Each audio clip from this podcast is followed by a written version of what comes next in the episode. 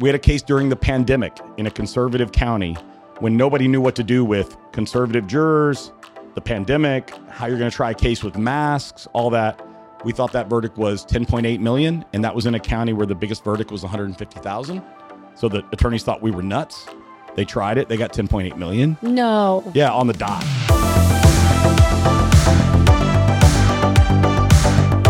Welcome to the Tip the Scales podcast, where we discuss running and growing your law firm. I'm your host, Maria Monroy, president and co founder of LawRank. Today we have John Campbell joining us. And I don't know if you guys know this, but I very rarely have someone on the podcast that I don't already know prior to recording with them. And I was at TLU Beach and John Campbell was with Sean Claggett grabbing a drink at the bar and I started talking to them. And 30 minutes after John and I were like let's go record. Um, so we did and I was a little bit nervous because I don't know anything about big data and um, I didn't know John well. I mean I still don't. But I am so glad that I did because it was such an interesting conversation. I really hope that all of you guys know that this exists because it is so freaking cool. So let's get to it. So, big data can help you get better verdicts. John's system has proven to be incredibly accurate at predicting what a jury will award in a case. And not only can you make sure that you're not asking for so much money that the jury will vote against you, but you can make sure that you're not leaving any money on the table. So, kind of finding that sweet spot. Um, obviously, the earlier you start studying the case, the more options you're going to have. And then we talked about creating empathy with the jury and how that's key, and using techniques like the man in the black suit can help jurors start to put themselves in the plaintiff's shoes. I really found this so fascinating, and I hope you guys do too we want to offer our listeners an exclusive deal. Right now, you can visit lawrank.com slash report to get a free competitor performance report. The report will include your top five digital competitors and how they're performing in your market, how you measure up to your competitors in the top three metrics, and that is referring domains, content, and monthly traffic, and a local SEO report. And this is a visual, it's a map, and this is tracking your Google business profile, and it's going to show you how you rank within a one mile radius. Again, all you have to do is go to lawrank.com slash report. We will also be putting this in the show notes. Thank you so much for joining me today. That's my pleasure. Thanks for having me. I know nothing about you. And one thing I think our listeners don't know, maybe I shouldn't be saying this, but I don't prep at all. So I don't have a need to prep. Um, I'm just, I just sit down and have conversations. All I know about you is that you're a big deal, but I don't know why People keep asking if I know who you are. I need to meet you. So tell me, like, who are you? What do you do? Why are you a big deal? Are you even a big deal? well, n- I don't know about big deal that, uh, but um, I do do big data. So maybe they might just be what getting those confused. Is big data? Yeah. Like, what, So- what the fuck does that even mean? So my background is I started as a plaintiff's lawyer, like many plaintiffs lawyers, injury, class actions, whatever. And then I took a job as a law professor at the University of Denver. I started bumping into people, not so much law professors, but in other schools that were doing studies using hundreds of people, often that they'd get online. And they were doing like what you used to do in a Psych 101. You'd use your grad students to do some social science study. You'd manipulate things and see if people behave differently. They were doing that, but online for economics and human behavior. So I got interested in, well, could you do that for law? So I started publishing, kind of jump forward. I started publishing in that field um, and continue to publish in the field of jury behavior in academic peer reviewed journals. But I was a practicing lawyer, and my friends were practicing lawyers, and my wife is a practicing lawyer. And so the first case we ever studied was my wife's case, where she had all these different options of how she could go to trial, whether she'd have all the defendants there or some of them. And how do you decide that? You used to just decide by guessing. You would say, all right, if we let these two defendants out, I think it'll be okay. But maybe it'll fuck up the whole case. Well, what we would do, so what we did was we said, why don't we approach this more like the way a scientist would or a social scientist would? Let's present the case with all the defendants to 200 people online. Let's present the case to 200 people with only, say, four of the defendants. And let's see how likely we are to win. Let's see how much the case is worth. Let's see what people say in their own feedback. Let's see who are good and bad jurors in each case using statistical analysis. and we made decisions based on data. And it felt good because we weren't guessing anymore. We knew if we let those two defendants out, the win rate didn't change and the value in, in my wife's case it was interesting the two defendants who wanted to settle out if they settled out the case was just as likely to be won and it was worth more so their money was free to us well once we had the data it was an easy call Got it. Okay, well that's that's fascinating. So how did you go from just like one doing this once to like, well, let's keep doing this? Yeah. Yeah. We weren't looking to start a business. I was still a law professor. But the second case we studied was a, a case that was kind of a traditionally hard to figure out injury case. Here's the 30 second facts guy gets overprescribed opioids, he gets addicted. The doctor's giving him a dose that the doctor admits will kill one in 32 people who take it. And the doctor's testimony was, yeah, but the other 31 have no pain, right? So, I mean, the doctor was terrible. Everybody agreed he shouldn't have done it. Here's the problem the client who was taking the opioids, his wife stayed with him, his coworkers covered for him, he still had his job. So, he had no economic injury. And he had what is his non economic injury? He had four bad years that he doesn't remember, but his kids still loved him, his wife still loved him, right? So an attorney struggles with that. Historically, attorneys say, should I ask for a million dollars or five million dollars or $20 million? Like, what will the jury think is credible? So in that case, we ran a big study. We presented the plaintiff and defense case without telling the jurors, you know, who's doing it. But what we did was we asked for $5 million for one set of jurors, $20 million for another set, and 50 million for another set, just like a medical experiment, right? Well, you're A/B testing. Like in our Yeah, A/B digital world, it's like you A/B test, Yeah, you know that. So blinded manipulation, A B testing. So if you have enough people in each sample and you don't change anything else, it's an easy question to say which one on average turns out better.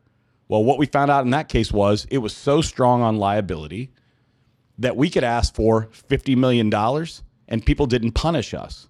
And so a case that the attorney was going to ask for 10 million, he ended up asking for 50 million and he got a 17 million dollar verdict. Well, that attorney was an inner circle member, which the inner circle is if for those who aren't familiar with it is a group of 100, sometimes a few less, 100 lawyers in the country who have the biggest verdicts and settlements in the history of the United States. All of them have billions of dollars in verdicts and settlements.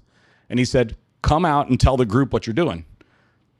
you can imagine from there it took off. So fast forward to today, we've studied 600 civil cases all over the country. We are at about 1.9 billion in verdicts. wow. Um, yeah, But and how accurate is it? Like, do you guys keep track of like if we tell someone, look, we think you can get X amount if you do it this way, like what are the chances that like what's your your win rate if that is winning? Like saying this is what we're telling you to ask for and then it works. yeah, yeah. So we measure that two ways. We measure how likely are you to actually win the case, because sometimes we study cases where our answer is only 40% of all jurors vote for your position.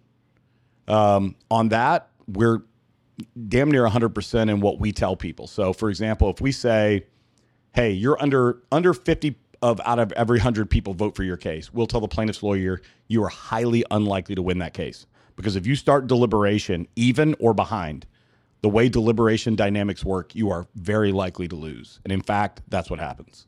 In every case we've had go to trial, if they couldn't settle that case, they do lose those cases between 50 and 65%, that's like kind of the middle bucket where you're getting maybe more than half the jurors, but not a lot more.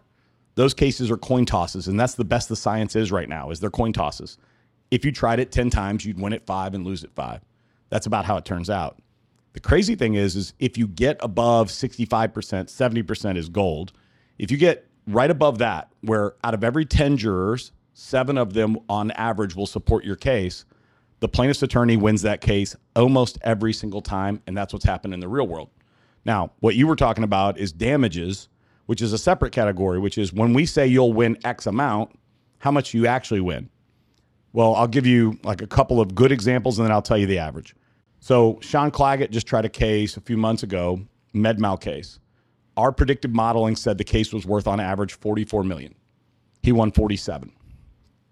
I mean, that's pretty good. Pretty close. that's Uh, very close. Two months before that, we had a case in New Mexico where we thought the range was between 45 and 53 million because it was a big spread. Okay. They won 52.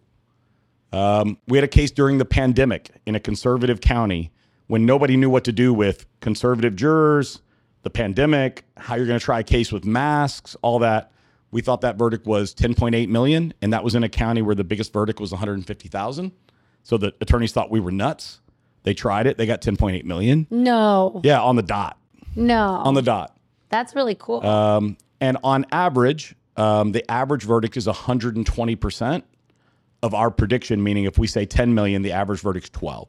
So but are you hedging your bet then? Are you saying let's kind of lowball this just in case, or that's just what it happened? Maybe because they're involved in the jury selection. Like, what do you attribute that Yeah. extra? Well, it is true that our model is built to be conservative because if you overvalue cases, then you're telling attorneys to turn down settlements that they often won't beat, which would be unfair to their client and to them. Right? I mean, if Got I tell Okay. if I say to somebody, "Hey, your case is worth 12 million." They turn down 10 million and they only get 10, I cost them money, right? So you You're should good. probably be on the conservative side.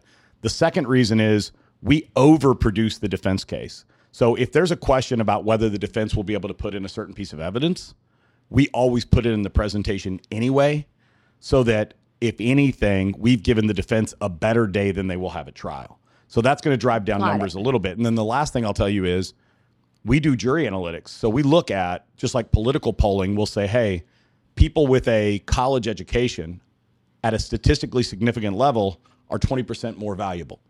All right, well, then when the attorney goes to try the case, they know what evidence works, they know how much to ask for, and they know who to seat. They ought to beat our average. Got it. Okay, that makes that makes perfect sense. And is there like, like, and excuse my ignorance, I'm not a lawyer.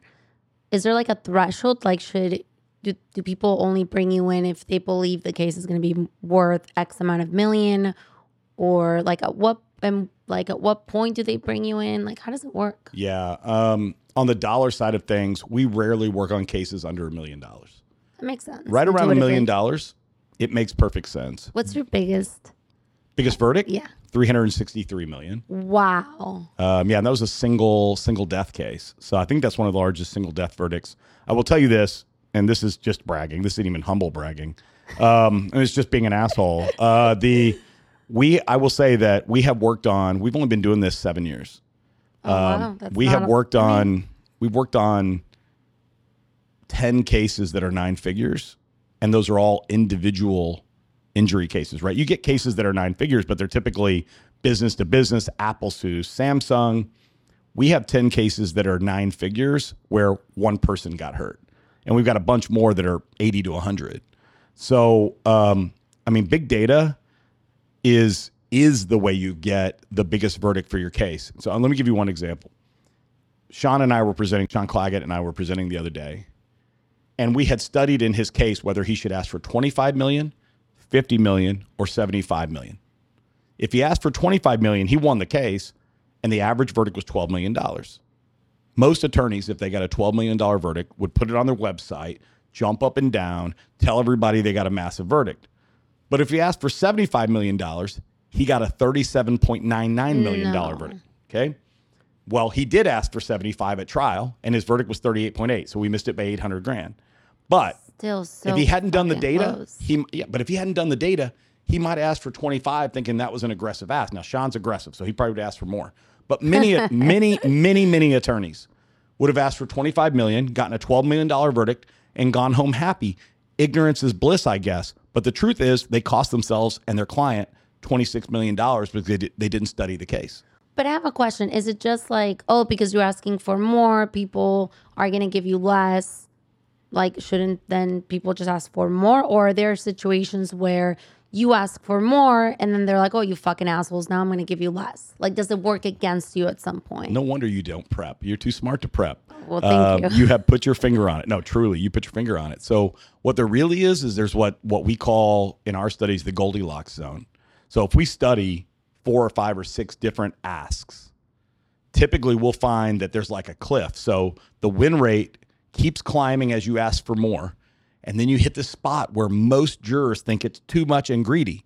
And so if they're on the fence about how to vote in the case, they will actually vote against you on liability. And so part of our study work is to find that cliff because if you go over it, it could be the difference between winning and losing, right? And even if it doesn't cost you the case, it can cost you money because all of a sudden jurors say, no, that was a greedy ask. That was way too much. And they reject your number and work against it. So part of what we're trying to do is find, all right, where do we go that most jurors feel like this is sort of intuitively right so that playing the odds, this gives us the best combination of winning and money. Got it. That's fascinating. And like, what have you learned about just like regular human behavior? So, like, let's stop and talking about, you know, uh, trials for a minute. I'm just like curious now. Like, Yeah. have you learned anything fascinating that you're like, I'm gonna like use this in my everyday life? Um, yeah, I mean, I have. It's an interesting question. I'll tell you one thing that is case related, but I think is life related. So, for example, we find that if attorneys take positions that are sort of for the average person a stretch, let's say that they say that someone can't work and so they make this big lost wage claim which is a common thing attorneys do. They they build out this big lost wage claim and my client will never work again and they'll lose two and a half million dollars.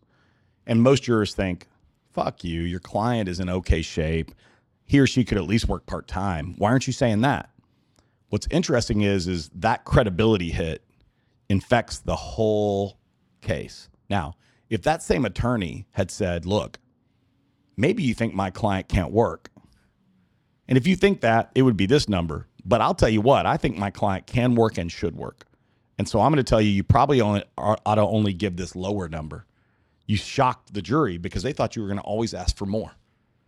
And what you did was you built your credibility. And trust, and you seem fair. Yeah, you seem fair. And this is the same thing, right? Intuitively, you yeah, I get. That. And that's okay, that same for makes people right like Yes. so you know if you if you talk to people straightforwardly in your daily life you admit the things that maybe you're not so good at you are willing to concede that hey you know what on this i was wrong they don't think less of you they think more of you right uh, which you know is a lesson we could all learn especially in the plaintiffs world where you know big egos are not on uh, you know there, there's plenty of them to find Wait, no one has a big ego in our space.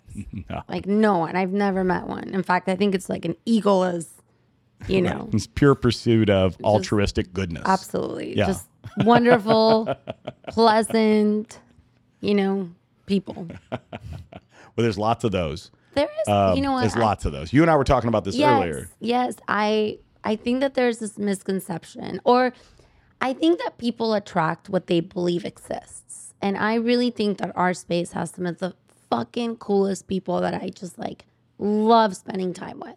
And I just do not think that they fit this persona that people think the space is full of. I'll go. I'll go one step further. I agree with you. I will tell you this. I think some of the people, even who seem like maybe they fit the space, they have a big ego. If you get past that, because they're sort of afraid to sort of be themselves, they think they need to be important and powerful and wealthy. And if I don't seem like all those things, like I won't get business or I'm not successful. You get right past that level, and there's really good people there. And I'm so, sure yeah, are. I probably don't it. give them a, a chance because I'm like, people say that I'm like very like polarizing. Like, I either like like someone or I don't, and it's like I don't. Maybe I should give more people a chance. Okay, let's go back to big data then. Um, so if somebody wants to use your services, like how does it work? How long does it take? Like, Yeah. do you first like review the case and then you tell them what you suggest, or like how does it work? Yeah, that's right. I mean, so look, uh, one of the things I think that you have to be careful with with data generally is it's really easy to build a study of a case that would give you data that is meaningless or misleading. And so I always tell people, look, the only thing worse than not having data on a case is having bad data. Um, and why, you know, why does that come up in what you asked me? It's because, look, I'm a lawyer. I've tried many cases to verdict. I ran a class action department. My wife's a lawyer. Her last trial was in December, right? I mean, we're still actively handling cases.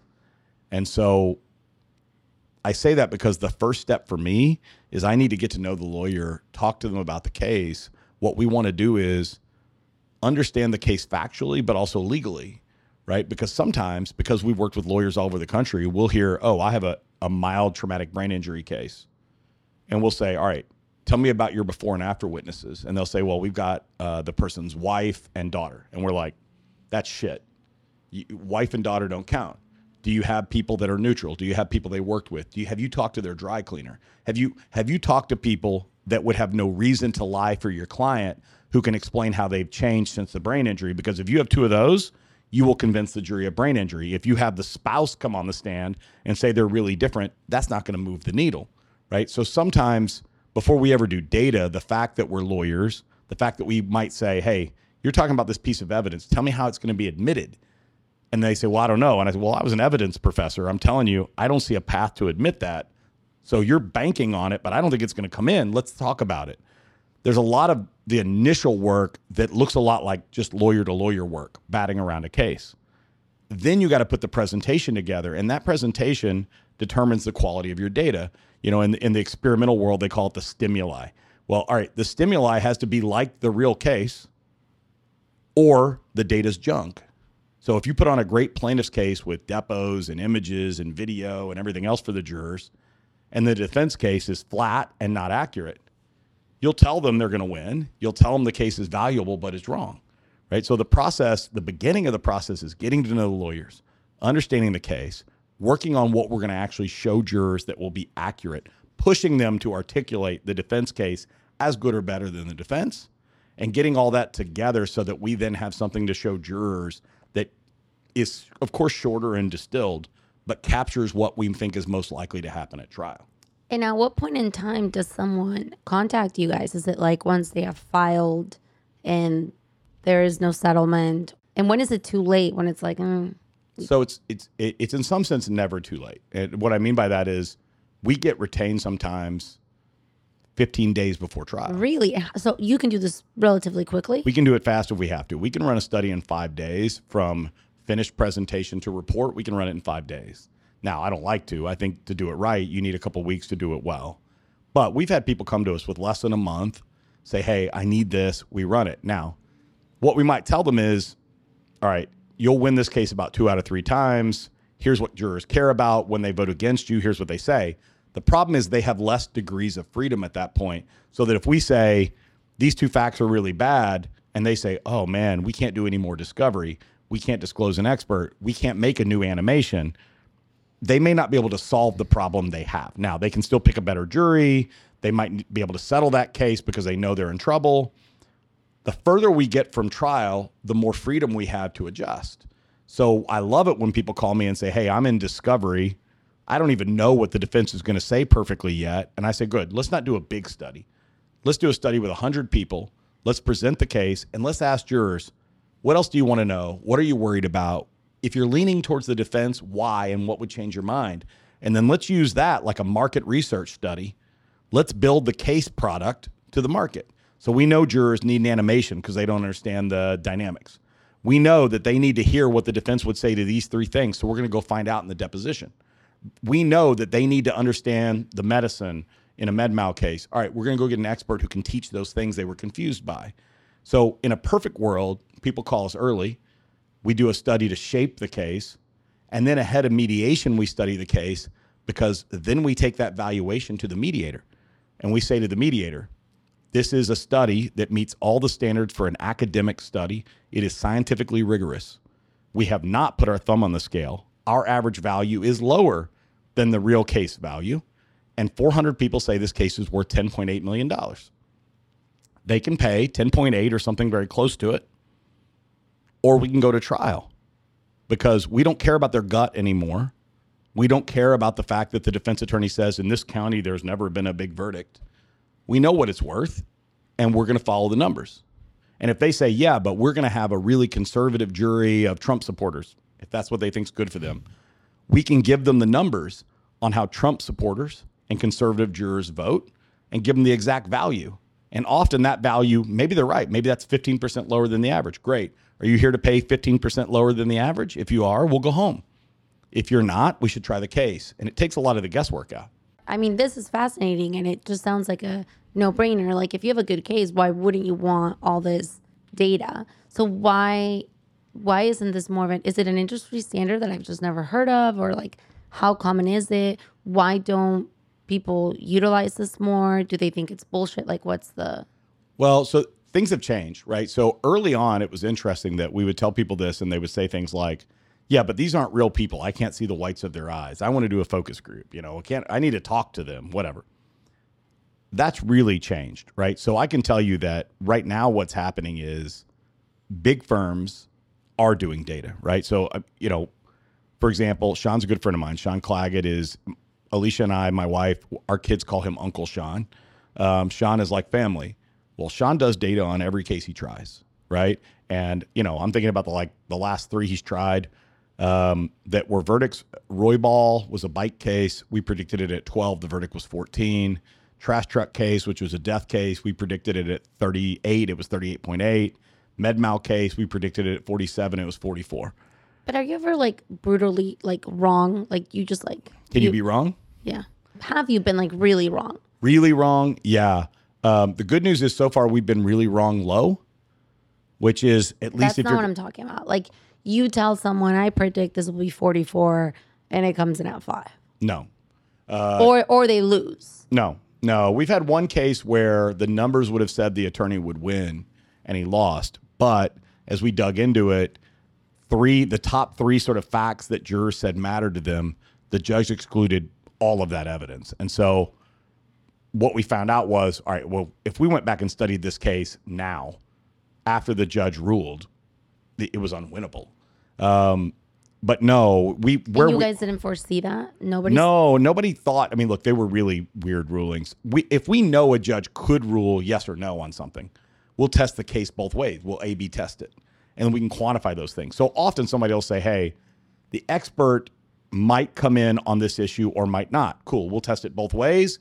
We know if it matters and we know how much. This was a case. It was a sex abuse case, and the the kid who did the abusing, he was a high school kid who abused another uh, mentally disabled kid Oh, what a the, tough the kid who did the abusing had a history of other abuse. The school district knew about it, and he admitted that what he did was rape. The judge excluded his admission, excluded his past bad acts, and so the jury heard it like this guy was some saint who had never hurt anybody before and had never admitted he did anything wrong. How is that legal? I mean, the judge fucked it up. And that's the technical term, fucked it up. Um, and look, we had studied it thinking, making our best understanding of the evidence, all of us together.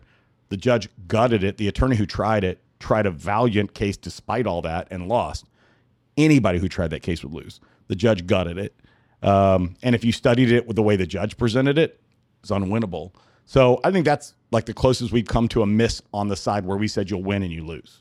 Where we've had bigger misses, and I mean, look, we still have to think about them. There's still our responsibility. Is Eric Fong? He won't mind me mentioning this. Eric Fong studied a case with us where a guy got beat up outside a gas station, and the lawsuit was against the gas station because they did a lot of things wrong to let this homeless guy come in and out of the gas station. They didn't have security cameras in the right places. They they just did a lot of things wrong. And so it was a premises liability case against the gas station for sort of creating this dangerous area and letting a customer get hurt. Our data said that Eric would probably win the case, but it was hard. And that when he won, the case was worth about 48 or 50 million dollars. The jury awarded 91 million. Wow. Yeah. So, I mean, we were way off, right? I mean, just way off. I mean, I'm sure Eric was really happy you were yeah. off. I mean, he didn't call me and he didn't call and yell at me. But the truth is, we did miss. Now, Why did you miss? Here that's the interesting thing. I think one because Eric's a good lawyer. Um, that's really that's sweet. Two, 25 when we look back at the data, 25% of jurors did give when you asked for 93 million, they did give the full 93. Eric ended up adjusting the ask to 91 because he has some thing about odd prime numbers. I, I don't know. Okay. Um, uh, I, that's not scientific. That's just Eric. Uh, but 90, he went from 93 to 91. Did he do that because they say that I don't know. I mean, maybe you I maybe you know this, but don't they say that when you have like a really precise number, like ninety, um, it just like it sounds almost like you didn't give it too much thought. But when you get into like ninety one, it's kind of random, so people feel like oh, there must be a really good reason why they got to ninety one. Yeah. There's definitely a theory that that's true. I can tell you that Have having you tested it? Yeah, we have tested it. And bullshit. Yeah, I think it's bullshit. Um, we we tried, for example, in a recent study, we tried 25 million versus 21, uh, 25.6 million. Because we were like, all right, But one what- looks more precise than the other. Okay, wait, wait, wait. It But have you better. have you ever tried something like 25 million 560 like super like psycho precise? No, we haven't tried it all the way down to the penny. Can you try, please? Sure, yeah, we'll we'll add a manipulation. We can. I mean, I'm like just really curious if that would have a psychological effect because it's like, well, how did they get to the penny? yeah, Right? So like this must be a very legit yeah. and I wonder if they would even come back with something like Well, let me tell you. So, yes, we can because we study about four cases a week. So, we can add a variable, we can add a manipulation. But let me tell you something that is at least related to that, which is that we have found that jurors, because they find, you know, trying to value pain and suffering or like a dead child or you can't walk anymore or you're in chronic pain, like none of us know exactly how to value that, right? what we have found is that if attorneys will engage with the jury in how hard that work is and explain this is what all attorneys should say i don't say that often like you should do this but you should do this you should say to the jury we know it's hard to do this it's hard for me too we know this will be the hardest part of your work we know that if you could go back in time and simply save that life or heal that injury that would be better and we know that if you could somehow fix them today, that would be better. We know money is a poor substitute, but it's all we have. And it's the best we can do to try to make sure these people are compensated, taken care of for what happened to them, but also so that we hold the defendant fully accountable for the injury caused. So you acknowledge to the jury both the limitations of the system and that this is really hard work. And then you give them a framework to think about how much to award. Where you might get an exact down to the penny, like what you're describing, is some attorneys in states that it's allowed do what's called a per diem. And so they'll say, if this were a job and you paid my client $25 an hour, 24 hours a day for the next 40 years, it's a job they never signed up for and would never take. But that'd be a fair wage for being in chronic pain for the next 40 years, for not being able to do the things you used to do, for being in a wheelchair, for whatever. That would be this number. And they'll do the math and calculate out the final damage number. And it's very precise. What we found is, is that that behavior not only increases damages a little, but it increases the likelihood of winning the case because jurors then see that you've taken this seriously and been helpful to them in the moment that's most difficult. So your credibility, like we were talking about earlier, rises. So where I think you might be onto something is if you ask for a very specific number and the jury understands that you got to that number in some meaningful way, it wasn't invented, But also like then I think you get something. But wouldn't you also say to the jury, like, would you want to get paid forty bucks an hour to be in excruciating pain every day? Like, You can't say that. but but like, do they have no empathy? Because sometimes I hear about these like what it's like to deal with jurors, and it just sounds like people lack empathy. Yeah. Well, well, hold on. Let me back up though. So you know this. Maybe you do. Maybe you're ba- you were checking. Um, you can't say what would you accept or what would you do. That violates what's called the golden rule. No, I didn't know that. But Yeah. can you So you phrase can't it in a that. way to like kind of paint that like because then it sounds so unreasonable. Like, oh well, you know, for this amount of pain or not, you know, they would be getting 40 bucks an hour and then I would be like, fuck that. I wouldn't want 40 bucks an hour. I want, you know, like I would want like Right. is Yeah, there so, a way yes. to manipulate that? So there's a cool there's a cool technique for that called the man in the black suit, and and here's how it goes. I like men in black. Yeah, yeah, yeah. So here's what you you say. Um, Nick Rowley uses this. Claggett uses it some. Some people say Jude Basile invented it. Um, Jude told me he did. I don't know. But here's how it goes. You say to the jury, I want you to imagine that, let's assume the client is now quadriplegic.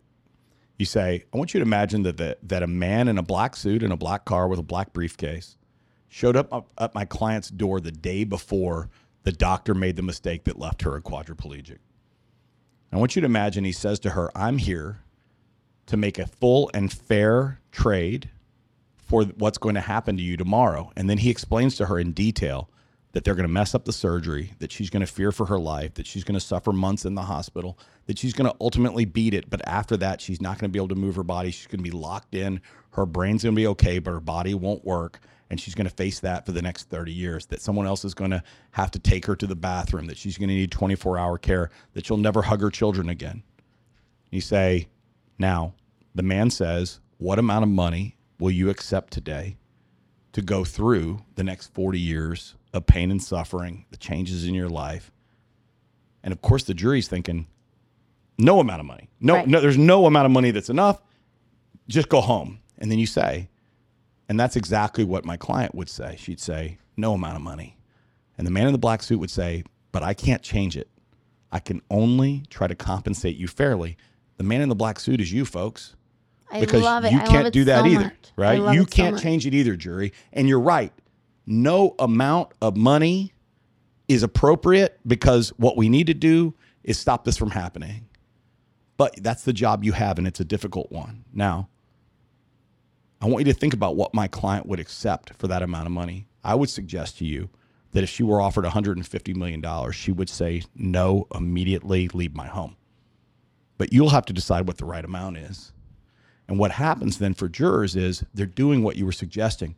They have to start to they have to start to think what she would actually feel the day before if she had to face what's coming and what it helps them realize is the gravity of the situation which is the defense always gets up and says this is about greed. That's fucking bullshit. Nobody would in a catastrophic injury case or when they lose their child in a wrongful death case nobody would take any amount of money for that. And any amount of money the jury awards is still too little. And so, to me, that's one of the most effective ways to make jurors do what you're describing, which is to have some empathy, appropriate empathy, because they're not imagining themselves. They're asked to imagine the client and what the client would feel the day before to lose what he or she has lost. But we all make everything about ourselves. So I, I wonder if even in that moment they're imagining, well, what if the guy in the black sh- suit showed up to my house? You know, like Yeah. it. How common is this? The whole man in the black suit. Not as common as it should be. Really, it um, just sounds like why wouldn't you do it every single fucking time? I mean, a lot of people don't know about it, right? Because knowledge dissemination isn't perfect. Um, some people think it's too dramatic, or some people are uncomfortable. A lot of attorneys are really uncomfortable talking about damages, and it's the biggest mistake they make. They get up and they sort of either just say a number and sit down, or actually, I've seen young attorneys not say a number because they're afraid they'll offend people. And it look, it, it's it, So I would I would ass- I would assume it just has to do with how they say it. It's not. I don't think saying it is the issue, but if they're uncomfortable asking for it, probably not going to go well. They Right. got to get comfortable. yeah, they got to believe it. They got to believe it. Yeah, they got to get comfortable. You can see if they don't believe it. Okay. So, one last question, which everyone listening is probably wondering what does it cost? Yeah. Well, so if if you pay us flat flat out for a study right now, the average study's somewhere around thirty thousand dollars. Um, but I'm a lawyer and my wife Alicia's a lawyer, and so increasingly what's happening is we have firms where this is our relationship on every case.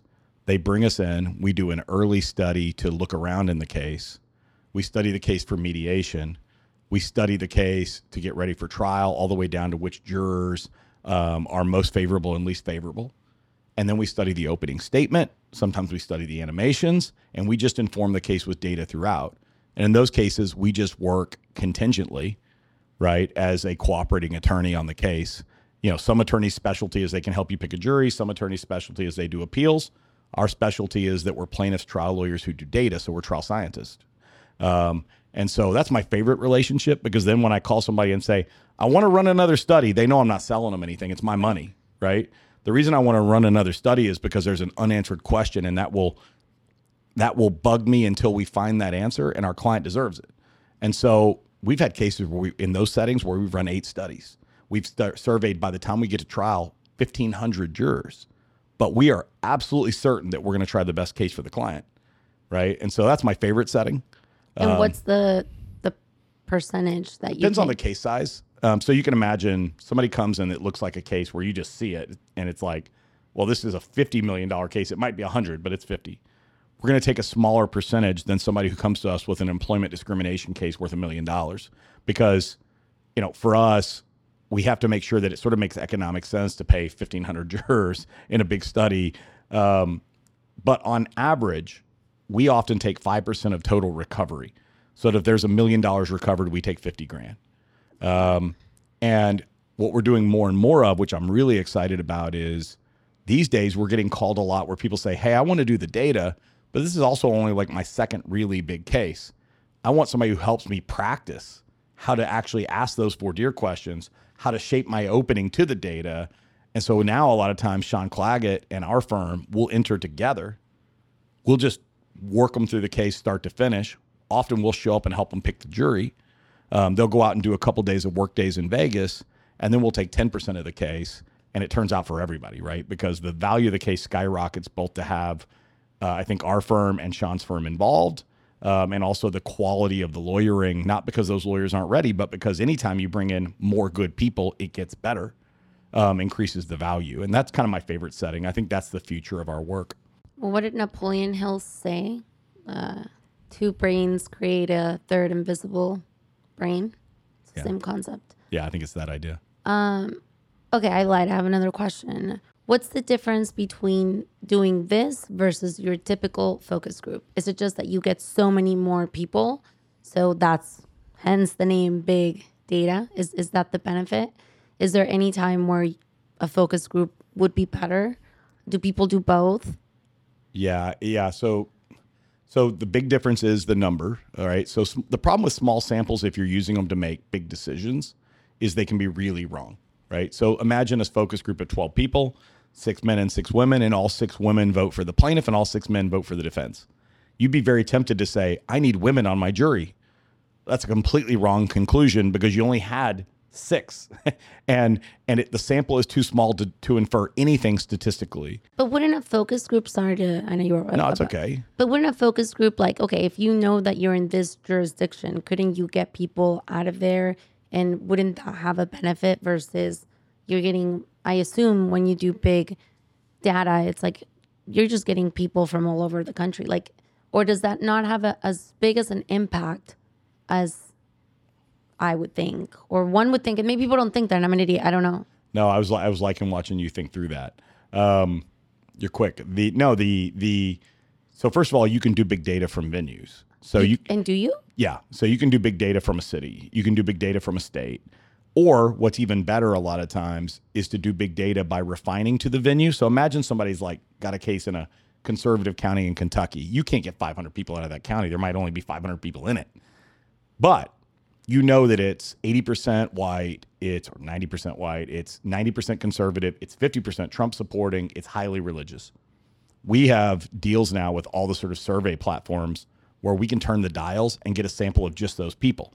And the truth is, a white, rural, conservative, Trump supporting male is the same in Texas and in Kentucky and in Rhode Island. So what you really need is to get enough of those people. So no, you can you can simulate a venue anywhere or sample the venue. That's doable and kind of solved. That's a solved problem.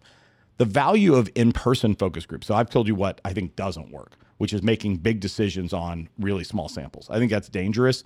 I mean, I always tell people the same thing. I'm like, if a medical like if you made a medical device and you only tested it on 12 people and then you released it to the market, we'd sue the medical device manufacturer. Right? We'd be like, you have to study more people. But like, look, anytime you have anything you're putting out in the population, if you told them, well, we tested it on 12 people, people would like, are you crazy? That's not enough. But attorneys still make sometimes $50 million decisions on 12 people, which is nuts. So, what do we do now? What we do is now, Sean's a great example. We do big data on the case.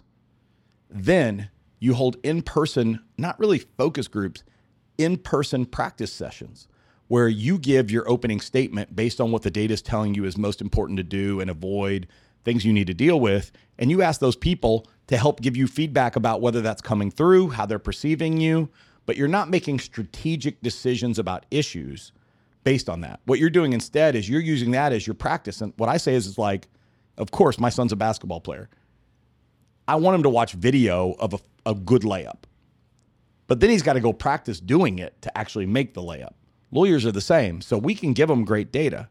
But if they're not able to implement it in trial strategy and dealing with their experts and controlling their clients and actually picking that jury, then they paid a lot of money for data they can't use.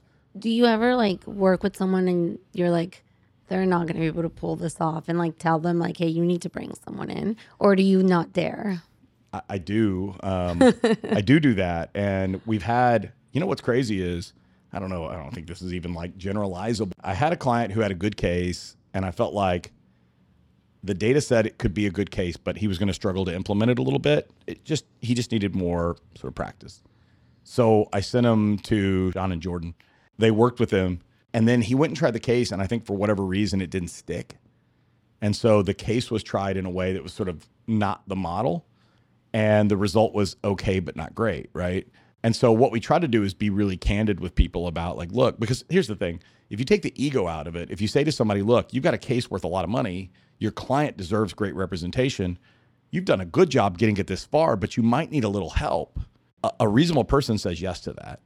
No, and agree. it's only ego that would sort of make you say, well, no, I, I want it to be all my verdict. And if I screw it up, still, at least it was mine. I mean, so most people, I've been pleasantly surprised to see that most people are really excited to have the help um, and willing to sort of accept it.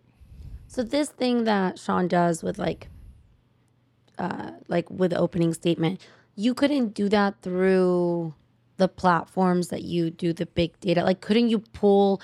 And like, I guess another question I have is like, how precise is it? Like, are they just giving you a number, or can you actually communicate with some of these people? Like, if somebody has a really strong opinion or makes a really good point, like, are they giving you written feedback and thoughts and feelings as well, or no? No, they are. It's so it's it's it's it's pretty. It's actually pretty fun. So what you'll do, for example, you might say, um, you know, simplest division. Did you vote for the plaintiff for the defense? Right. Okay, great. Thirty percent voted for the defense. But then we ask that thirty percent quantitatively. We ask them things like, "Here are all the things the defense argued. Tell us the most important arguments driving your decision." So now we know our headaches and we can rank them. We're like, these two things are what are killing us. Great. But then we also ask those people, you voted for the defense. Tell us in your own words what the plaintiff would have to do to change your mind. And then we take that four, you know, like let's say you had 400 people and 30%, you got 120 defense jurors. And they've all told you in their own words exactly what they'd need to see in order to vote differently. So you find the pattern. Well, and then we'll run it through AI. That's my, that was And my yeah, next so question. we'll put it- yes. So then we'll okay. put it through artificial intelligence. Okay, cool. That was my next question. and we'll mine out the 10 leading points. okay. And then we're like, all right, hey, we got our wish list. We got to go to work. To change these people's minds, we need to deal with quantitatively, we know these things. And in their own words, we know these things. And then do you go and do it again? Like do another study? Often we'll do it again after the case is reframed and refined. Or if they say, oh, we just didn't know that was a problem, we actually have some evidence about that, we'll often run a follow on and see if we're right. Did this improve it? Often you'll see, like, we've had a lot of cases where the first time we run it, the numbers are so so. Like, you'll win it half the time. We refine it based on what the jurors tell it tell us, and all of a sudden it's you'll win it eight out of ten times. That's a huge difference, right? Um, and so yeah, that's that's a lot of times the process. It's iterative, right? Learn about it, ask jurors why they're doing what they're doing, seek to understand, seek to improve, check it again. Cool. How can people contact you? Um, they can reach me. I'm John Campbell at Campbell Law. Um, I have a really awkward long email from when we were young attorneys and didn't know to buy better platforms. I'm John at CampbellLawLLC.com. But you'll find me. Um, if you want to text me, 314 249 2500 is my cell. Reach out and I'll talk to you. You pulled a Darryl Isaacs giving out your cell phone number. It's okay. I'm not that popular. Darryl likes a big deal. I'm not. Yeah, a couple people will reach out. All right, we'll put everything in the show notes. Thank you so much. Thank you. Thank you so much to John Campbell for everything he shared with us today. If you guys found this story valuable, please share it with someone you want to see succeed. Subscribe so you never miss an episode and leave a five star review. It goes a long way to help others discover the show. Thank you.